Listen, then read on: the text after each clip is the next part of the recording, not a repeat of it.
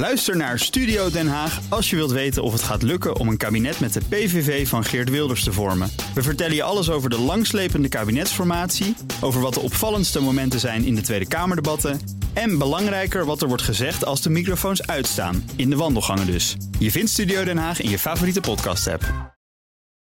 BNR Bouwmeesters wordt mede mogelijk gemaakt door Bouwend Nederland. De bouw maakt het.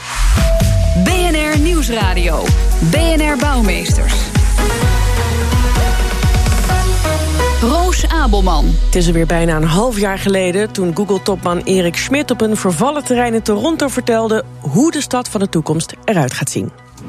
Google is an unusual place, and we sit there. And years ago, we were sitting there thinking, wouldn't it be nice if you could take technical things that we know and apply them to cities?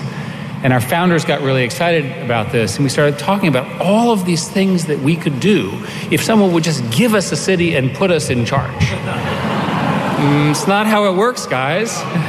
For all sorts of good reasons, by the way. It doesn't work that way. But But ja, daar kapten we hem af. Maar Erik Schmidt kondigde aan dat Google dan wel geen stad gaat ontwikkelen, maar wel een wijk. Toronto Sidewalk Waterfront. Het is de eerste stap op weg naar een slimme stad, Google-style. Over hoe technologie en big data onze steden gaan transformeren. Daarover ga ik praten met Martin Wasman, architect bij Benjamin Crowell, en Danny Edwards, stedenbouwkundige en eigenaar Edwards Stadsontwerp. Welkom, heren. Goedemiddag. In die wijk in Toronto vervoeren mensen zich eh, in zelfrijdende auto's en kunnen gebouwen gedurende de dag van indeling en functie veranderen. Wat vinden jullie van die plannen? Um, ik denk dat het een super interessant project is. En ik denk dat uh, Google daar uh, echt goede dingen aan het uitproberen is. Waar we echt uh, op de hele wereld dingen aan gaan. Daar gaan we van leren. Ja? Zijn, ja. Ze, zijn ze ver, verder dan wie dan ook? Op dat gebied? Um, nee, nou, niet, niet per se, denk ik. Nee, ik denk niet dat ze uh, qua techniek verder zijn dan andere bedrijven. Maar ze hebben, ze hebben heel veel invloed op, op de leven van mensen. En ze beschikken over heel veel data. Ze snappen veel beter hoe jij redeneert dan jezelf, bij wijze van spreken. Ze beschikken wellicht over de meeste data van iedereen. Ja, ja. ja. en daar kunnen ze dingen mee. Ten goede en ten kwade. Martin? Nou, ik ben ook benieuwd wat, uh, wat Google daar precies van plan is. Um, wij denken toch dat uh, hier in Nederland al heel veel dingen gebeuren die in Amerika nog nieuw zijn. Uh, het gaat over algemene dingen in de bouw. De prefabricage is een belangrijk ding hier die Google aantoont als echte vernieuwing, echte innovatie. Daar heb je niet per se uh, smartphones, smart cities voor nodig. Prefabricatie bouwpakketten. Dat klopt. Even simpel gezegd. Ja, ja. En daardoor kunnen ze ook heel flexibele gebouwen maken. Wij denken dat we dat hier met de Solids bijvoorbeeld in Amsterdam al doen. Um, ook de mobiliteit, dat is eigenlijk hetgene waar uh, smart cities vooral over gaat. Uh, en waar het meest dus hoe mensen is. zich bewegen. Hoe, ze zich bewegen en ook niet bewegen, want het gaat over aanwezigheid of uh, hoe je je beweegt door de stad. Ik denk dat we hier in Nederland daar veel verder mee zijn. Omdat ja? we veel meer aan het commuten zijn dan mensen in Toronto. Het gaat hier um, in, in Toronto over een relatief klein gebied. Dus ik ben benieuwd hoe die, al, al die zelfrijdende shuttles daar dan echt iets toevoegen aan de mobiliteit daar. Ja. Maar toch, uh, het, het, is een heel mooi begin. Het is een heel integraal plan. En dat is het nieuwe voor Amerika. En ik denk dat ook. Ja, zo'n technologiebedrijf dat een wijk mag ontwerpen. Het lijkt mij gewoon een, een droom, toch? Voor mannen zoals jullie. Ja, ik denk dat ze een reden hebben om dat te doen. ja? Precies, ik denk dat ze een reden hebben uh, om dat te doen. Uh, Google is een databedrijf. Uh, en ze verkopen data. ze verkopen advertenties. Daarvoor hebben ze data voor nodig. En zo'n wijkje ontwerpen. En dat helemaal naar hun eigen inzicht ontwerpen. dat levert hun heel veel kennis op. Op basis waarvan ze uiteindelijk advertenties ook weer kunnen verkopen. Ja, ja dat maar is goed, één we ding. hebben er wellicht ook met z'n allen wat aan. Ja, natuurlijk. Ja, dat denk ik wel. Natuurlijk van hoe gaan we dat toepassen en wat hebben wij er allemaal aan? Ja, Martin, jullie ontwerpen publieke gebouwen, zoals stations en uh, luchthavens. Ja. Ik wil het even hebben over hoe we nu in Nederland, hoe ver we zijn en wat we al doen. Um, nou, er komen bijvoorbeeld op Schiphol heel veel mensen bij elkaar op een relatief klein oppervlakte. En met slimme technologie leiden jullie die mensenmassa in goede banen. Hè? Hoe doen jullie dat? Nou, dat, dat doen de architecten niet. Dat doet uiteraard Schiphol zelf. Uh, Schiphol is daar zeker um, niet pas aan het begin uh, en, en, neemt zelf initiatieven om het comfort en ook de veiligheid te verhogen. Mm -hmm. um, maar dat doen ze met data? Dat doen ze met data. Uh, er, is, er loopt een programma dat heet Seamless Flow. Dan word je aan het begin van je um, reistraject, in, of binnen het gebouw hoe je beweegt, word je één keer gescand. Uh, vervolgens kom je aan verschillende punten waar je normaal gesproken nog een keer je paspoort laat zien of je bagage moet openen, handbagage moet openen. En dat zal later allemaal met gezichtsherkenning zal het automatisch gaan. Ja. Dat je op afstand al herkend wordt, dat je er doorheen kunt lopen. En dat ook de, bijvoorbeeld de Koninklijke Marechaussee er rekening mee kan houden wanneer welke mensen in welke hoeveelheid op welk punt uh, komen. Ja. Waardoor de wachttijden beperkt worden, meer lanes open gaan en uiteindelijk het comfort dus verhoogt. Want het fijne is van de luchthaven, zodra iedereen eraan komt, gaat die mobiele telefoon aan. Want was het vluchtnummer ook alweer. Ik wil mijn moeder nog even appen. En daardoor ja, kun je gewoon zien hoeveel mensen zijn er en waar bewegen ze naartoe. Jullie ontwerpen ook stations. Ja. Nu hebben wij een verslaggever naar uh, Centraal Station gestuurd, hier in Amsterdam, het metrostation. En die ging kijken hoe slimme poortjes daar werken. Het zijn uh, glanzende nieuwe poortjes bij uh, Amsterdam Centraal voor de Noord-Zuidlijn. Ja, ze worden keurig uh, gepoetst. Ze zijn al in exploitatie. ze staan al een paar weken, een paar maanden zelfs. En ze doen het inderdaad goed. Ab Bijl, contractmanager ICT voor de Noord-Zuidlijn. Deze poortjes zijn natuurlijk in de eerste plaats om zwartrijders buiten te houden. Die zijn in de eerste plaats om mensen een veilig gevoel te geven als ze met de metro gaan rijden. Daarvoor zijn ze bedoeld. Volgens mij sneakte die man er nou net tussendoor. Hè? Dat klopt, ja. ja die ging tegen, tegen de regels in. Ja. Maar die gaat uh, naar buiten, dus ja. die gaat niet uh, het station in. Wat mij direct opvalt aan, aan deze poortjes is dat er ook nog wat boven hangt. Ja, dat klopt. Dat is, uh, we hebben hier de modernste poortjes van, uh, van Nederland, denk ik dat we wel kunnen zeggen. We hebben de Noord-Zuidlijn, uh, op alle Noord-Zuidlijn-stations 3D-sensoren boven de poortjes hangen. Daarmee kunnen we de reizigers heel goed begeleiden, onafhankelijk van wat ze bij zich hebben. Of ze nou een fiets bij zich hebben of een wagentje. Mm -hmm. maakt niet uit, alles wordt gezien. Dan, dan, blijft het poortje wat langer open. Blijft het poortje wat langer open. En als je met twee mensen achter elkaar door de poortjes heen gaat, dan wordt het ook gedetecteerd. En dan, en dan krijgt nummer twee de deur in zijn snuffer? Nou, dat is, dat, daar kun je voor dat kiezen. Ja, GVB kiest daar terecht niet voor. Wat we wel zien, we kunnen het tellen. En als je dat vaak ziet op een station, dan kun je daar extra mensen op zetten om te kijken waarom dat dan vaak gebeurt. En desnoods kun je het zo instellen dat de poortjes iets dichter achter jou dicht gaan. Dat Ja, kan. ja. Dat zijn keuzes die GVB mag maken. Ja, want de informatie van die sensoren, dat, dat kunnen jullie ook weer extrapoleren voor... Verzamelen en eh, eh, daar de beste service en strategie op eh, loslaten. Ja.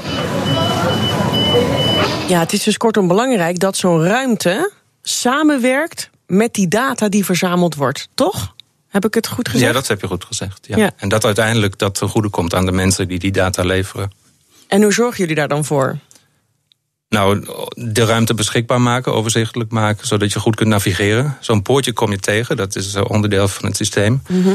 Um, die zijn niet alleen maar nieuw, maar die zijn ook nieuw vormgegeven. Je ziet dat daar misschien ook nog een en ander ge- verder geïntegreerd kan worden.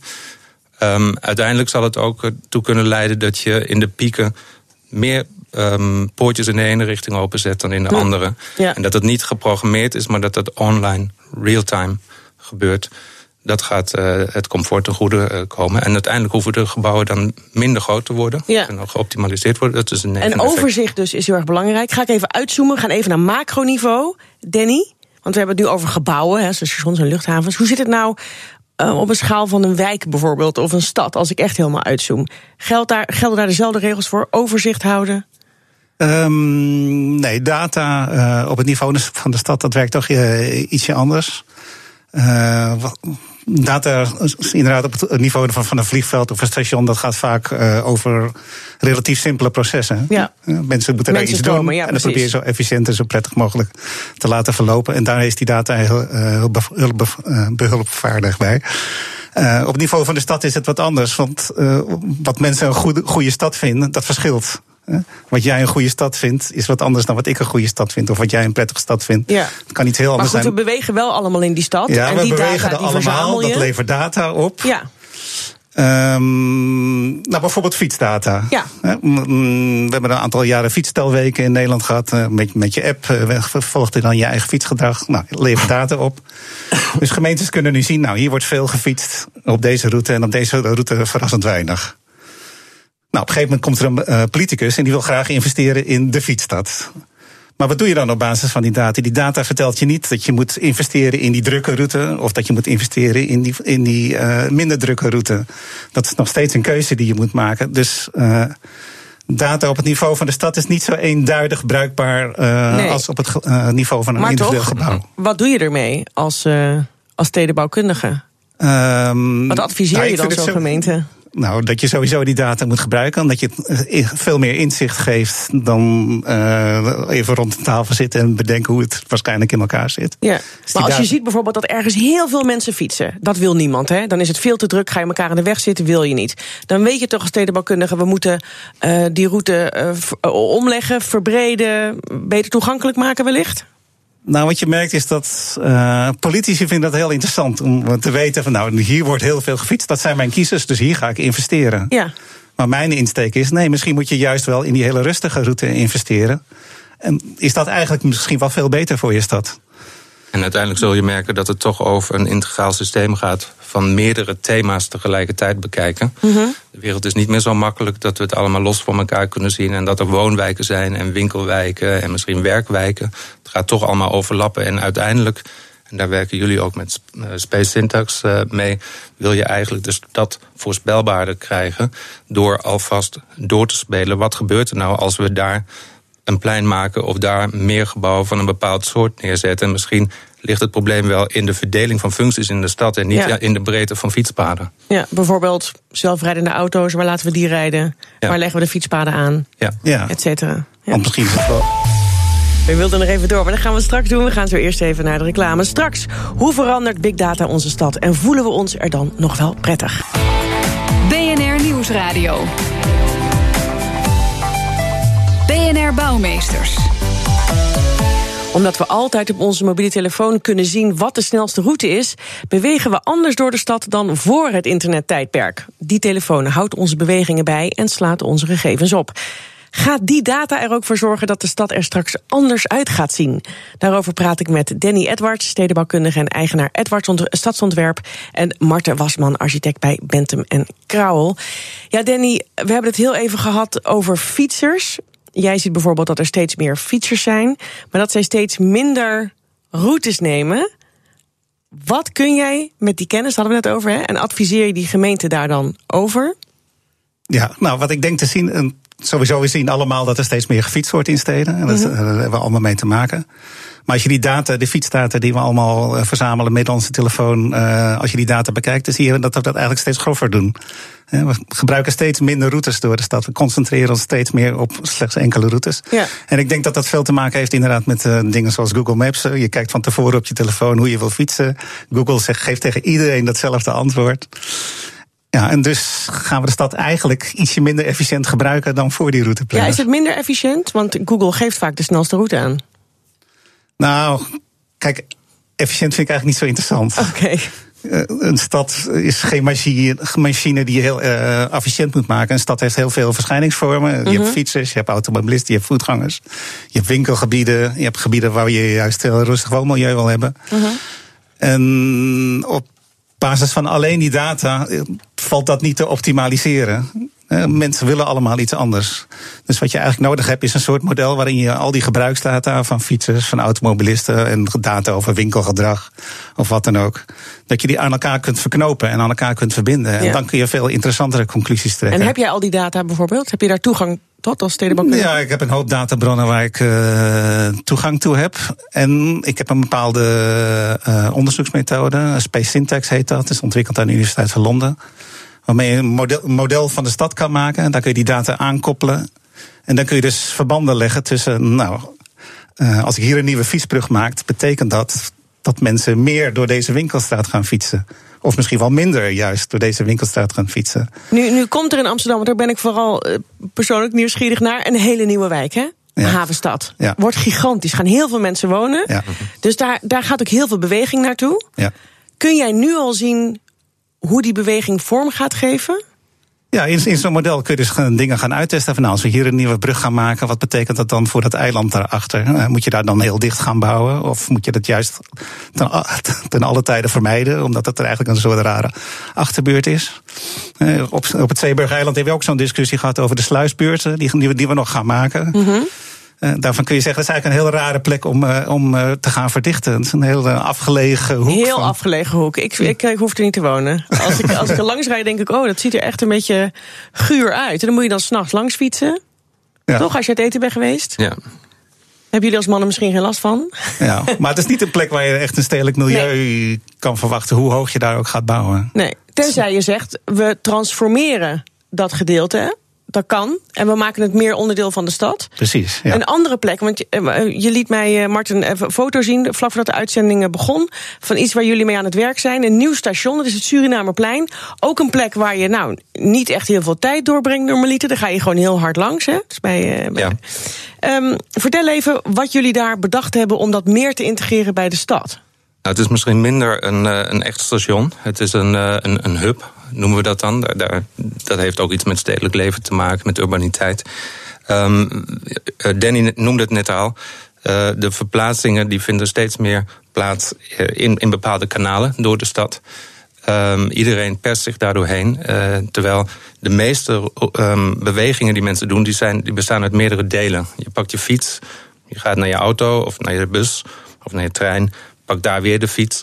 Dus eigenlijk heb je overstappunten nodig die veel decentraler zijn dan het centraal station. Want anders gaat iedereen naar het centraal station Ja. om daar ergens naartoe over te Dat stappen. doet iedereen ook nu? En er zijn plekken in de stad langs de, langs de rand van de 19e eeuwse of, of historische stad. En daar is Surinameplein eentje van. Dus nu al een belangrijk overstappunt. Ja, maar een Ehm, zeer onbeduidende plek. Ehm, nou, dat is een soort restruimte in de stad, zou je kunnen zeggen. Ja. Die geschikt is voor kunst en, en voor, woord, voor bloemen. Ehm. Maar misschien is, is daar wel een, ligt daar wel een potentie om, om daar meer mee te doen. Eh, en, en die overstapbehoeften die mensen hebben. Want ik, ik ga nu ook, ik, ik heb geen privéauto meer. Ik doe alles op de fiets eh, of openbaar vervoer. Of eh, Mhm. Eh, een van de aanbieders, Car2Go bijvoorbeeld. Of Hyundai heeft iets, Ja. Greenwheels heeft iets. En dat hebben gebeurt dus allemaal hier. het Surinameplein een hub gebouwd. Het ziet eruit als een enorme grote open vliegende schotel. Ja, dat klopt. En, eh, open daar- genoeg voor, de, voor het publiek en, Ja. en open uitstraling. En daar kunnen we overstappen op verschillende Ja. vormen van transport. Ja, het probleem nu is dat je gewoon, die, je car-to-go die, die is wel ergens, maar die is nooit daar waar je hem nodig hebt. Hm. En voordat die naar je toe komen rijden en je ergens naartoe brengen, zelfstandig, dat, dat duurt nog wel even. Wij denken dat zo'n plek in de stad, en er zijn er meerdere van in, in Amsterdam, eh, de rotondes zijn eh, een uitgelezen plek daarvoor, daar kun je echt een stukje nieuw stedelijk leven plaatsen. Eh, implanteren, letterlijk. Mhm. eh, dus waar daar kun je mobiliteit. auto's huren, daar kun je fietsen huren, Daar- kun je de metro op nemen, alles, de nemen. Ja, in, de toekomst de metro, als de Oost-Westlijn dan ook eh, een keertje in aanbouw is of klaar is. In 2050. Maar dit, dat wordt dan ineens een plek van betekenis. En niet alleen maar van ronddraaien in het verkeer. Ja. Je kunt hier naartoe, je zult hier naartoe gaan en dan komen automatisch functies erbij. En Mensen willen ook hier zijn. gekeken, als want jullie hebben hier samen aan gewerkt, hebben jullie dan ook gekeken naar data en gekeken naar, hé, hey, daar wonen heel veel mensen in de buurt die een car-to-go hebben. er Nou, wonen heel veel mensen in de buurt die vanuit daar de stad in gaan. Ja, ik woon daar om de hoek, dus ik, Ah. eh, het is eh, niet voor niks dat ik dit eh, heb voorgesteld als locatie. Ik woon in Oud-West op het puntje aan de Overtoom. Daar is nooit een car-to-go. Eh, dus je wilt eigenlijk een plek hebben waarvan je zeker weet dat de kans daar groter is. Omdat meer mensen die Ja. overstapbehoefte hebben om dan de, De trein, de gebruikers te wonen allemaal in die wijk daar omheen. Absoluut. Ja, precies. Ja. En er is gebrek aan. Ja, en we hebben gewoon die fietsdata, OV-data, autodata. En op basis daarvan kun je gewoon zien van ja, dit is een plek in al die stromen. En hier kunnen ze, nou ja, kun je ze aan elkaar verknopen. En dit is dan een voorbeeld van de bestaande stad, die Ja. je dus kunt veranderen met behulp van data. Toch? Ja. Dan lezen we mensen en gaan we kijken, hier hebben ze behoefte aan. Ja. Ja. En En je kunt daar dus ook enigszins in sturen en dit kan ook niet overal. Dus je, je- je zult ook een beetje moeten kijken waar het in te passen is in de stad. Maar hier kun je ineens iets met je data, ook in de bestaande stad, zoals je zegt. Hm. In Havenstad zal het anders zijn. Als we opschieten, dan ligt het vervoerssysteem daar al wat we nodig hebben voordat de mensen er komen Ja, werken en en werkt het ook? Want eh, laten we wel wezen, Eiburg vind ik nou niet echt een heel succesvol project als het gaat om vervoer met één trammetje heen en terug. Eh, voor al die mensen die daar wonen. Nou ja, de grap is volgens mij dat uh, stedenbouwkundigen die er ooit aan gewerkt hebben, juist die langgerekte vorm hebben ontworpen om die tram zo efficiënt mogelijk ja, te gebruiken. Ja.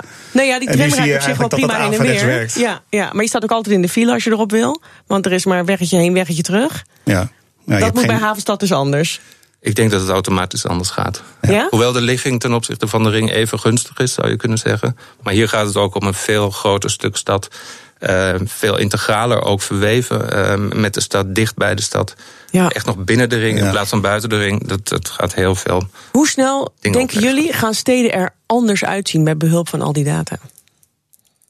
Niet zo snel, eerlijk gezegd. Nee? Nou, kijk, er is een verschil tussen hoe ze eruit zien en hoe ze Ja. werkelijk gebruikt worden. Ehm, Ik denk dat het wel meevalt. Uh, als je over twintig jaar op straat loopt, dan zie je waarschijnlijk niet eens zoveel verschil. Maar hoe mensen hun persoonlijke leven kunnen inrichten uh, in die stad over twintig jaar, dat verandert heel erg. Ja. Dat is nu eigenlijk al veranderd. Hm, maar over twintig jaar?